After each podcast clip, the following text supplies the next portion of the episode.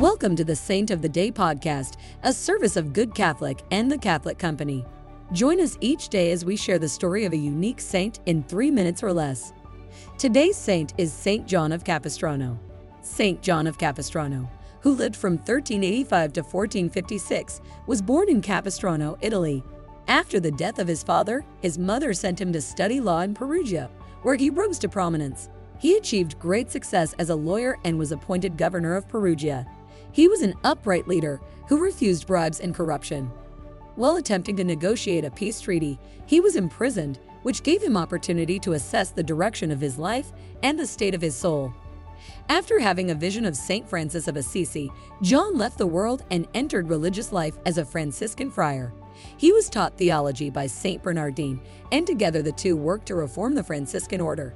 St. John traveled throughout Italy, preaching for the salvation of souls, combating the heresies of his day, and winning many souls away from schism and heresy.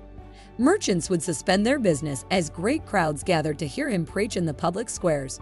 He was also known as a healer, and many of the sick were brought to him to be cured.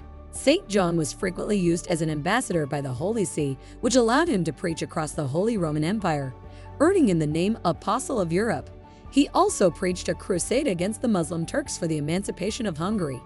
He was present at the Battle of Belgrade and led the charge of the Christian army under a banner monogrammed with the holy name of Jesus, to which he had a great devotion, urging the Crusaders to invoke the name of Jesus for success in battle. The victory of the Christian army was attributed to his efforts. St. John of Capistrano is the patron of judges, military chaplains, lawyers, and jurists. His feast day is October 23rd. I invite you to say a prayer for our legal system in this country. St. John of Capistrano, pray for us. Thank you for tuning in. This is a Good Catholic podcast. If you liked what you heard, check us out at goodcatholic.com and make sure to subscribe to our YouTube channel.